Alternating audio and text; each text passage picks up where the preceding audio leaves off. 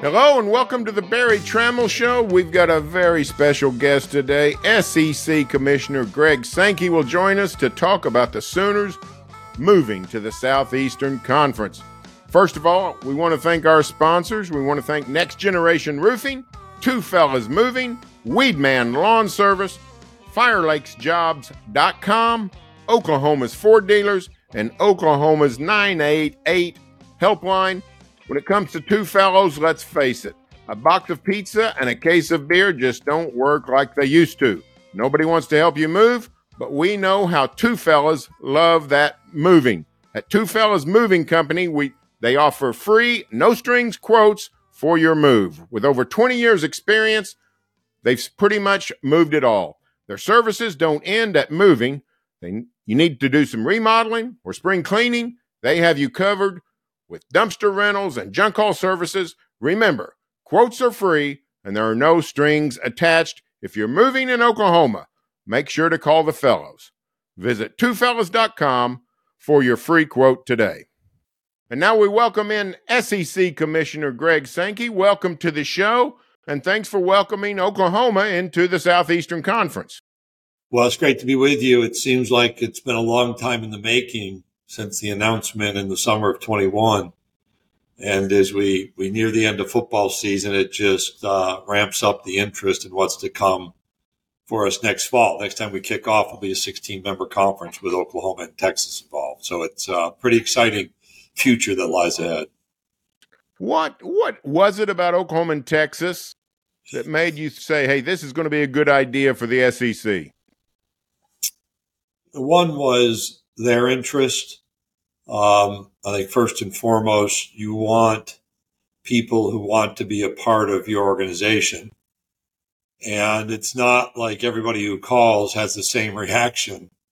Uh, their commitment to, to high level college athletics within uh, a leading university context is consistent with what happens around our 14 members. I think uh, you begin there and then you look regionally. You know, we extended our geography by right around 100 miles total for most of our trips. Maximum, we, we shortened some, some, you know, season long travel for others. Uh, I joked with, um, with Joe a little bit. I said, you know, we used to win softball and gymnastics here pretty regularly and we keep finishing second. So, uh, we need to invite you in so we can be part of that celebration again. But, uh, I think that's a testament to how both of our new universities will make us better you know, the, the thought that a rising tide lifts all boats is, is real. And so we challenge ourselves regularly and we're going to challenge our new friends from Oklahoma and Texas and they'll challenge us uh, to improve um, as a league and as individual entities as well. You mentioned the, the geographic stretching, uh, 100 miles. Uh, it doesn't seem like that much con- considering what's going on in college athletics. Uh, how pleased are you that your expansion has really maintained geographic sanity. Uh, border states, in the case of Texas, already had a school in that state. Right. Norman is about three hours, three and a half from Fayetteville.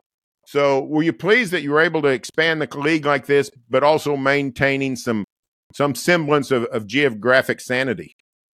Very much so. Very much a point of pride that, uh, again, we, we generated the interest from the two universities that that they introduced.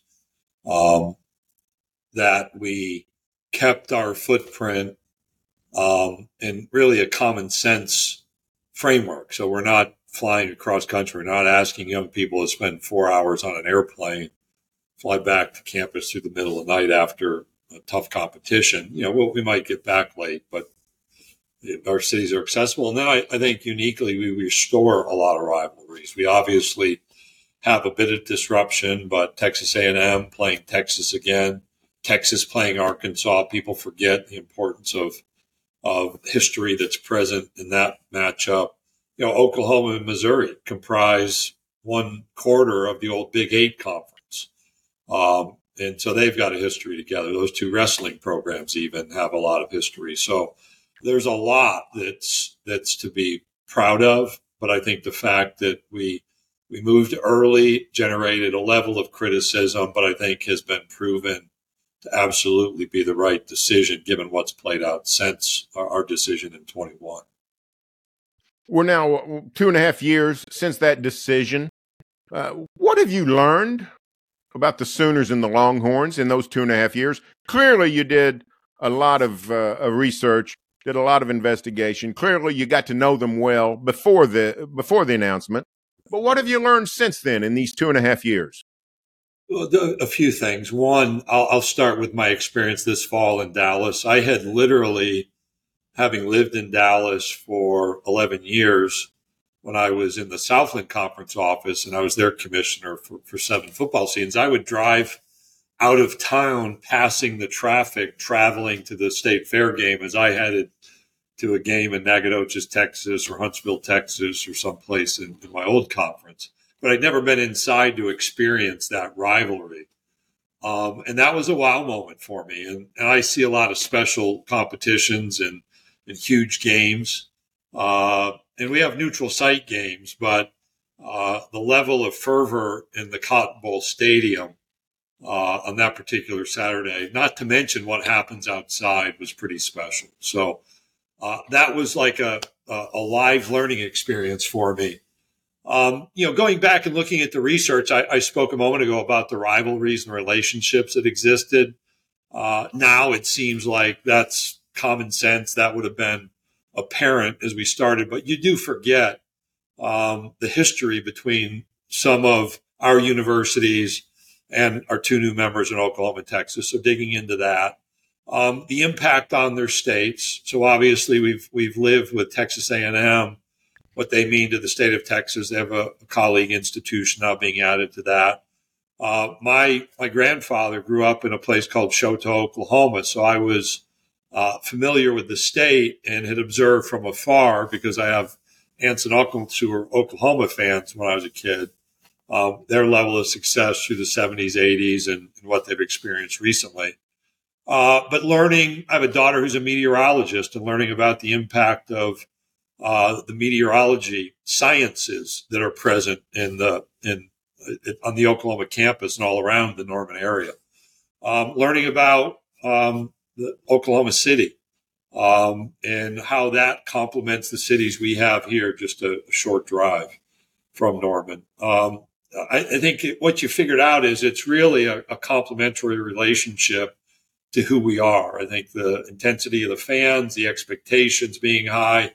You know, as soon as we finish this season, whatever happens with bowl games and football, next year, instead of having 14 schools convinced that it's their year to win the national championship, we'll have 16. So that that's um, a common feeling is, is what we've experienced and learned. Well, let me say, my dad is from Mayes County, Oklahoma. Chouteau is in Mayes County. I know Chouteau very well. So uh, that's a cool connection. Um, yep. Let me ask you, what did, what will Oklahoma and Texas learn, do you think, about the SEC once, once they get inside that maybe they don't know now? Um, I, will start with uh, a smile on my face. We have great destinations to experience. Um, and I could go down the list. I think every one of our communities is pretty special in its own way. And uh, they'll be welcomed. And then all of a sudden, when we kick off, it won't be quite as welcoming. So I think they'll experience that. And that will be true in football, obviously, but it'll play through to softball season. Um, um, so that's one. I, I think second is there is a level of intensity that I think Barry is very unique on a week to week basis. So as we speak, we saw just an incredible game in Columbia, Missouri this past Saturday, a few days ago from this recording, Florida at Missouri. 15 years ago, that game wasn't even envisioned being played, but I went right down literally to the last second. Um, and it, it showed you the intensity that is there week to week. And it's easy to see that in football. But again, as you go through uh, the fall and volleyball and, and in soccer, you transition into basketball, the intensity around our softball and our baseball, where every week it's high, high level competition. I think that is, and I mean this respectfully for other colleague conferences, I think that's unique here. I think it's unique in football, um, and it's unique through the entire year. Um, there's a pride too that becomes instilled in people. I'll go to Texas A&M. uh, in Missouri, both when they joined.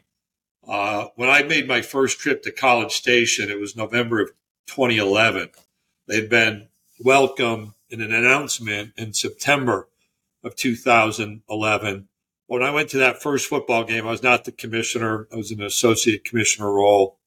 Uh, the number of SEC logos I saw displayed in tailgating and in parking lots was beyond expectation because of that sense of pride that we're we're part of a unique group. And so I, I would expect that same sense of pride uh, is being felt now because I've heard it when I was at that OU Texas game, just the fans welcoming me to to them, their community, and and uh, indicating let's get this thing moving as quick as we can, uh, which we've done. Um, I think that's kind of the special spirit that they'll experience as well. You you mentioned that we're around the Thanksgiving weekend. If you look at the SEC schedule, the SEC institutions, most of them have a uh, a traditional Thanksgiving week uh, game rivalry. Um, Arkansas has sort of migrated from LSU to, to Missouri in recent years. Um, Texas A&M, I assume, will take over with Texas on that weekend. But there's about four schools that don't have one. Is it is it safe to assume that Oklahoma Oklahoma is, is one without Bedlam? Would that be will the Sooners just be migrated into one of those schools that sort of need a Thanksgiving partner?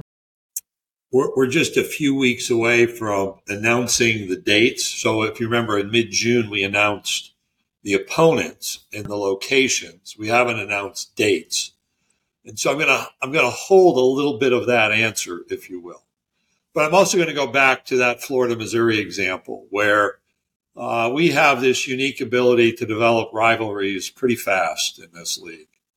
And so we we have some plans for 24, and we'll be at eight games for certain on how those last week matchups will play out, without again giving anything away. So stay tuned. Um, and then we have a decision about 25 and beyond. Should we stay at eight conference games, or move to nine. And the approach on the last weekend will vary based on the number of games we play. So maybe a little bit more flexibility on those season ending games, whatever they are. Uh, we know they'll be special. And again, I could go back to any number of examples. I was at Ole Miss at Georgia and the intensity that Saturday evening in Athens, Georgia for teams that don't play every year uh, was off the charts. And so we, we've got a number of opportunities to either match up what would be considered rivals or create these annual opponents that will in no time see themselves as lifelong rivals uh, quite quickly. Is the the um, state of scheduling eight versus nine? It's been bandied about, you know, for a couple of years now. How much of that is tied in to just mystery about the new playoff format that you you and Bob Bowlesby were on the committee that helped put that together. How much of that is just unknown about how that will all play out? Well, there's a piece of that, and we're we're living it right now. So we're recording on a Tuesday. We'll see uh, the next to last selections introduced. We've got another Tuesday, and then the final uh, selection. And so another year of information we decided would help us in our decision making around uh, the number of conference games moving forward. Even though we don't have a, a 12 team format, just another data set is helpful. Um, so this will be the 10th four team playoff. We've run all kinds of analysis off of the previous nine. So one more was desired. So that's one. We also have programs that are interested in bowl qualification. And some of those you'll see, you know, you look at Missouri in the top 10 this year, they'd be right in the heart of a 12 team playoff conversation next year. But there's a building process that's taken place, or really a rebuilding, because they made our championship game a couple times early in their tenure here. And, and you want that. So part of it, Barry, is learning about the, the rigor of our schedule and its impact on accessing bowl games. Uh, we also have ongoing discussions with our media partner about the right way to, to configure our schedule. We're not being dictated to. That's a collaborative uh, point of dialogue. We also know from a non conference standpoint, we've required um, a, a big time non conference game from all of our schools. And then they have different approaches to how they schedule uh, the remaining non conference games. We want to be careful about decision making around just walking away from some of those games, and that takes a little bit of time. So that's just a representation of some of the data points or, or a couple others. Uh, but the, the, short, yeah, you know, what happens in the postseason matters greatly to us. And this chance to learn and discuss a little bit more is enormously helpful in our process. You mentioned um, j- talking about walking away from a from a rival, whether I mean these are my words, not yours. Florida, Florida State, South Carolina, South Carolina, Clemson, Louisville, Kentucky, whoever. We've got that in our state with uh, Bedlam going away. Is is it a case of uh, the same thing that we've seen here in in Oklahoma? Is it possible that some of those traditional rivalries could be could be sacrificed in the name of of more conference games? I think our history has indicated a desire to accommodate those non-conference in-state games. Louisville and Kentucky. As Louisville moved conferences, that in-state rivalry continued. Clemson and, and South Carolina, keeping in mind South Carolina once left the ACC and they still play that game.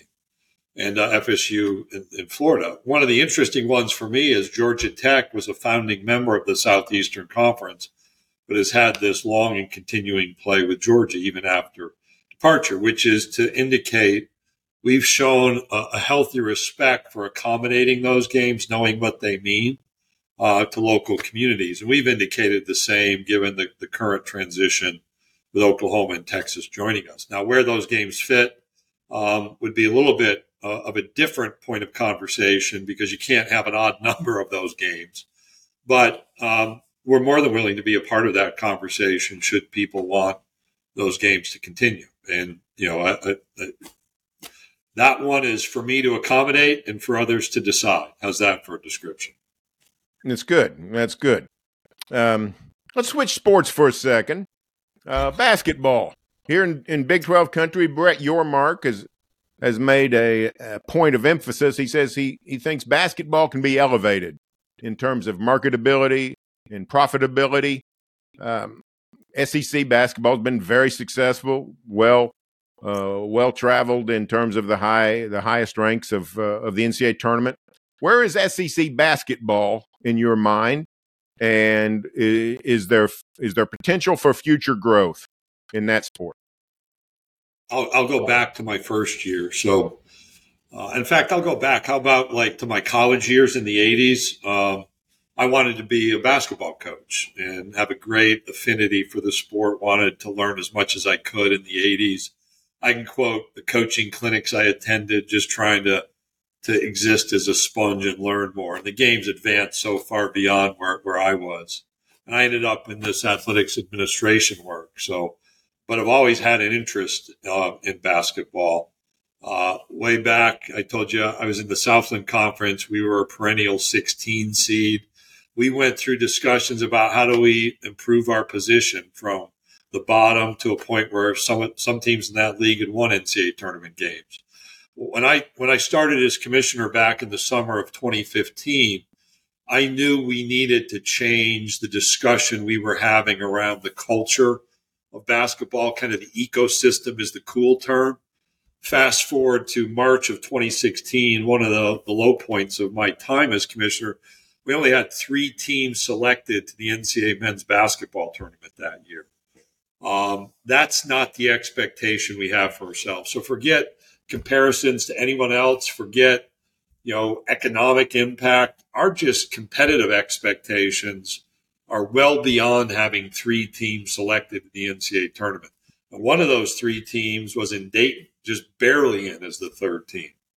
And so we went through some change because I think my responsibility is to make sure we have a foundation to support the success of our teams. On our campuses, uh, we invested in practice facilities and coaches, coaching staffs. Fast forward the last couple of years, we've sustained the highest number of SEC teams selected into the NCAA tournament in our history. And as we add two perennial NCAA tournament programs like Oklahoma and Texas, yeah, we expect that number to grow. There is the opportunity for growth. This year, when I talk to people outside of my footprint, um, commentators, basketball experts, they tell me that our competition, if everybody stays healthy, may be at the highest level it's ever been. Now, me saying that is like the commissioner is supposed to say nice things about his conference, right? But I think we're starting to see it as, as the season plays out. We're just a couple of weeks in with, we haven't won every non-conference game. We've performed pretty well throughout the league. You're always going to have some odd losses. Um, and, and we're going to be in a conversation about what does the future look like for our schedule? How do we, how do we continue to schedule intelligently as a league? In our non conference games, we added a challenge with the Atlantic Coast Conference that starts uh, a week from now. So we're recording on the 21st. November 28th, we pivot away from our old Big 12 challenge into a new era with the ACC. I think that's exciting given their basketball history, given the time of year. Um, so I, I, very much think on the men's side, there's a lot of upside. On the women's side, we've won the last two national championships. We bring Vic Schaefer back in the league. I've watched the investment that Joe's made in, in the Sooners women's program as it, it uh, re uh, asserts itself from a, a strength standpoint. Um, so I, am actually excited about both our women's and our men's basketball as we go forward and think uh, on both sides, even though we've won the last two national championships with two different teams, that growth will continue for women's basketball and for men's basketball. Another sport near and dear to Oklahoman's heart is softball. You referenced it early. Sooners, of course, have a powerhouse program. Texas is very good. Uh, the SEC model for the conference tournament is to rotate it among the campuses. Here in Oklahoma City, we have the world's best softball park, home of the Women's World Series. Is is there any talk afoot about potentially uh, putting the SEC tournament in a in a locked location, uh, and in particular Oklahoma City? Yeah, we've um, in our footprint, we, we've traditionally not had facilities as nice as our campus facilities. I think one of the things that uh, our new members will see as they travel around. Uh, we have outstanding softball facilities. And so part of our philosophy has been to, to honor that, that investment and bring people to different places over time.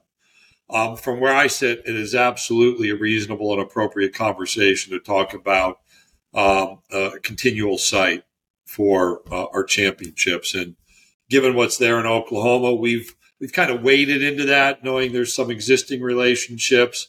But I, I think long term that that needs to be a central part of our softball conversation. Lastly, let's talk a little bit about Greg Sankey, uh, raised in uh, raised in upstate New York. Uh, been to uh, to university at a variety of places, including Texas and and uh, back east. Uh, tell us a little bit about your road. You became the southeastern. I'm sorry, the Southland Conference Commissioner sort of in my mind a meteoric rise to to one of the most influential people in, in college athletics. How did you how did Greg Sankey get here? Yeah, um, it's uh, meteoric may be a way to describe it, and I tell people uh, when I speak. So young young students uh, in college settings, we have volunteers I'll speak to at our championship game. I see one of the realities you have to think about is you see me now. So we're on a Zoom. You can see my office in Birmingham, nice place, a lot of mementos. You, you don't see me then. You don't see when my wife and I had been married eight months and we moved from Utica, New York, where you know my first job was, where we lived when we got married. Uh, packed up everything we owned in a budget rented truck and drove from Utica, New York to Natchitoches, Louisiana, where I was a $500 a month intern. And you know, the movie Steel Magnolias had just finished filming in Natchitoches, and we were kind of thrown right into that culture. Um, I think Kathy, my wife, would agree. We just passed 35 years of marriage. It was the best thing that could have happened to our relationship, and, and ultimately set me on a course of answering a question that that, Kathy and I had discussed in early uh, 1989, which is, I wonder if I can work in Division One college sports, and if I can, how far might it go? And it's gone pretty far. Um, you know, part of what made it happen is the ability to to take some risks. You know, the the cliche is to bet on myself, to bet on ourselves. Um, to say, I wonder if I could work in a Division One setting. You know, Northwestern State University isn't, isn't exactly at the top of the competitive heap, but allowed me an opportunity to go someplace where I could could learn and grow. Uh, did that for a few years, moved to the Dallas area, worked in the Southland Conference as an assistant commissioner. Guy named Britt Banowsky, who's an Oklahoma love, his dad was president uh, back in the 80s, um, was a, a, friend and a colleague who eventually became their commissioner. I followed Britton when he went back to work for the Big 12 when it was first formed in the mid 90s. Uh, I became the Southland com- commissioner. I was 31 years old. You probably uh, shouldn't appoint a 31 year old as a Division One conference commissioner, but the presidents uh, of that league had enough confidence in me. It allowed me to make decisions, live at the end of the hallway, so to speak, uh, make mistakes, kind of off Broadway.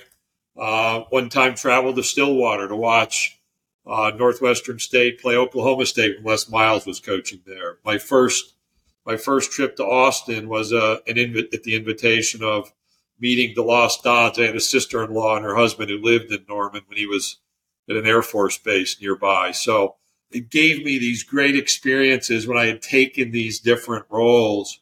Um, and then, oddly enough, my predecessor here, Mike Slive, we were in, in the old NCAA Kansas City headquarters at a reception in 1997, and he asked me to tell my story. And when I got to that Utica, New York part, where my first job was at Utica College, strangely enough, Mike Slive, the seventh commissioner of the Southeastern Conference, was born and raised in Utica, New York, which is about an hour, hour and a half drive from where I was born and raised near Auburn, New York.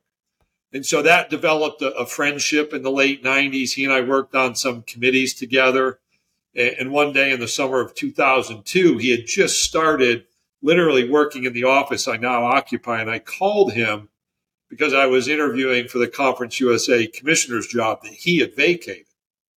And I said, Mike, you know, what, what's going on? He said, I don't know what's going on with my old job. I've got enough going on here. And he said, by the way, I've got an opportunity, a, a position I need to fill. Would you have an interest? And it, it was a hard month. This was back in, um, in the summer of 02, early fall.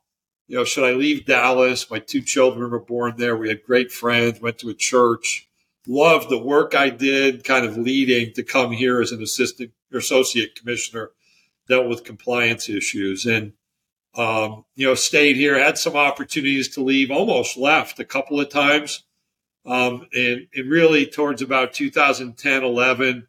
Uh, just wondered how things might play out. Just decided to be patient is one of the lessons. Um, and you know, we went through a search in the fall of 2014. Sadly, Mike was diagnosed with cancer that he had, he had fought before. Um, announced his retirement, went through a search, and I took over in the summer of 2015. So if you go back to the beginning of that story, Barry, I could never have predicted I'd be in this role. In fact, uh, my wife and I were married the first weekend in November, which you don't do if you're going to be the commissioner of the Southeastern Conference. That's like Alabama LSU weekend typically. Um, and then the willingness to really step outside my comfort zone to ask a couple of questions about what what opportunities do I want to take, where do I want to be, have a bit of vision, uh, take chances, never put money first. I typically would leave a job for less money because that new job gave me the chance to learn and grow. Uh, you know, tried to be patient, probably wasn't always patient, but patience ended up uh, paying off. And, and now I'm uh, hopefully successfully going to finish my ninth football season over the next couple of weeks as commissioner of the Southeastern Conference. And um, that's a great honor. And as I said before, um, asking the question was literally in February 1989 when, when Kathy and I were talking about what, what might lay ahead. And I said, I wonder if I can work in Division One college sports. And, and if I can, how far might it go? You know, I've done a pretty good job answering that question. Well, you, you talked about uh, finishing nine SEC football seasons. I think it's you've either finished 41 or 43 marathons. 41. 41 marathons. Um, that's a world that's un, unknown to me. Let me ask you a question. When you're running marathons, is your mind is your mind just racing and you're and you're fixing all the problems uh, that afflict the Southeastern Conference or college athletics, or able or are you able to check out when you're yeah, when you're I, on the roadway? Yeah, no that that's a really important question for kind of why I run. So I've not had the time to train for a marathon since I've been SEC commissioner. That that's a pretty good time commitment. So most of those were between about 2005 and 2012. Um, and I did it because it was there was mental therapy. So obviously cardiovascular fitness, but to just go run, sometimes just turn it off and get lost in your own breathing and the, the sound of your feet on the trail or the pavement. Um, look around and see what's happening around you. Um, so I would do that. Sometimes I would assign myself a task, and I ran three and a half miles this morning. Um, I was listening to a podcast about some of the congressional activity on on funding the government and, and thinking through what that means as we end up on Capitol Hill with a level of frequency, how politics plays into some of what we do.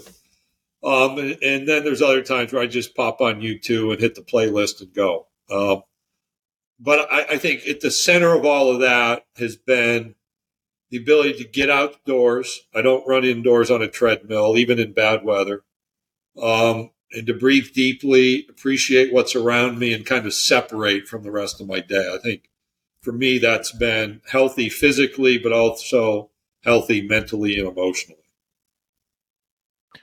Well, fantastic. Well, Greg, we sure appreciate you joining us. Uh, great opportunity to get you get to know you a little bit better, get some of your perspective on this uh, this strange new world of the SEC that the Sooners are about to embark upon. And we look forward to working with you as uh, as Oklahoma joins this premier conference of college athletics. Thank you, Berry. I appreciate the invitation and the conversation, and uh, we are excited about our future. I think the move to 16 um, will just magnify on each of our campuses and collectively as a conference who we are, what we do, and the young people who choose to be a part of it. So I'm, I'm really looking forward uh, to the next few years that are ahead of us. Well, thanks a lot. And remember, join us next week uh, for the Berry Tramel Show. Go go to uh, YouTube, Apple Podcasts, anywhere you get your podcast, Spotify. Get on there and subscribe, subscribe, subscribe. We will talk to you next week.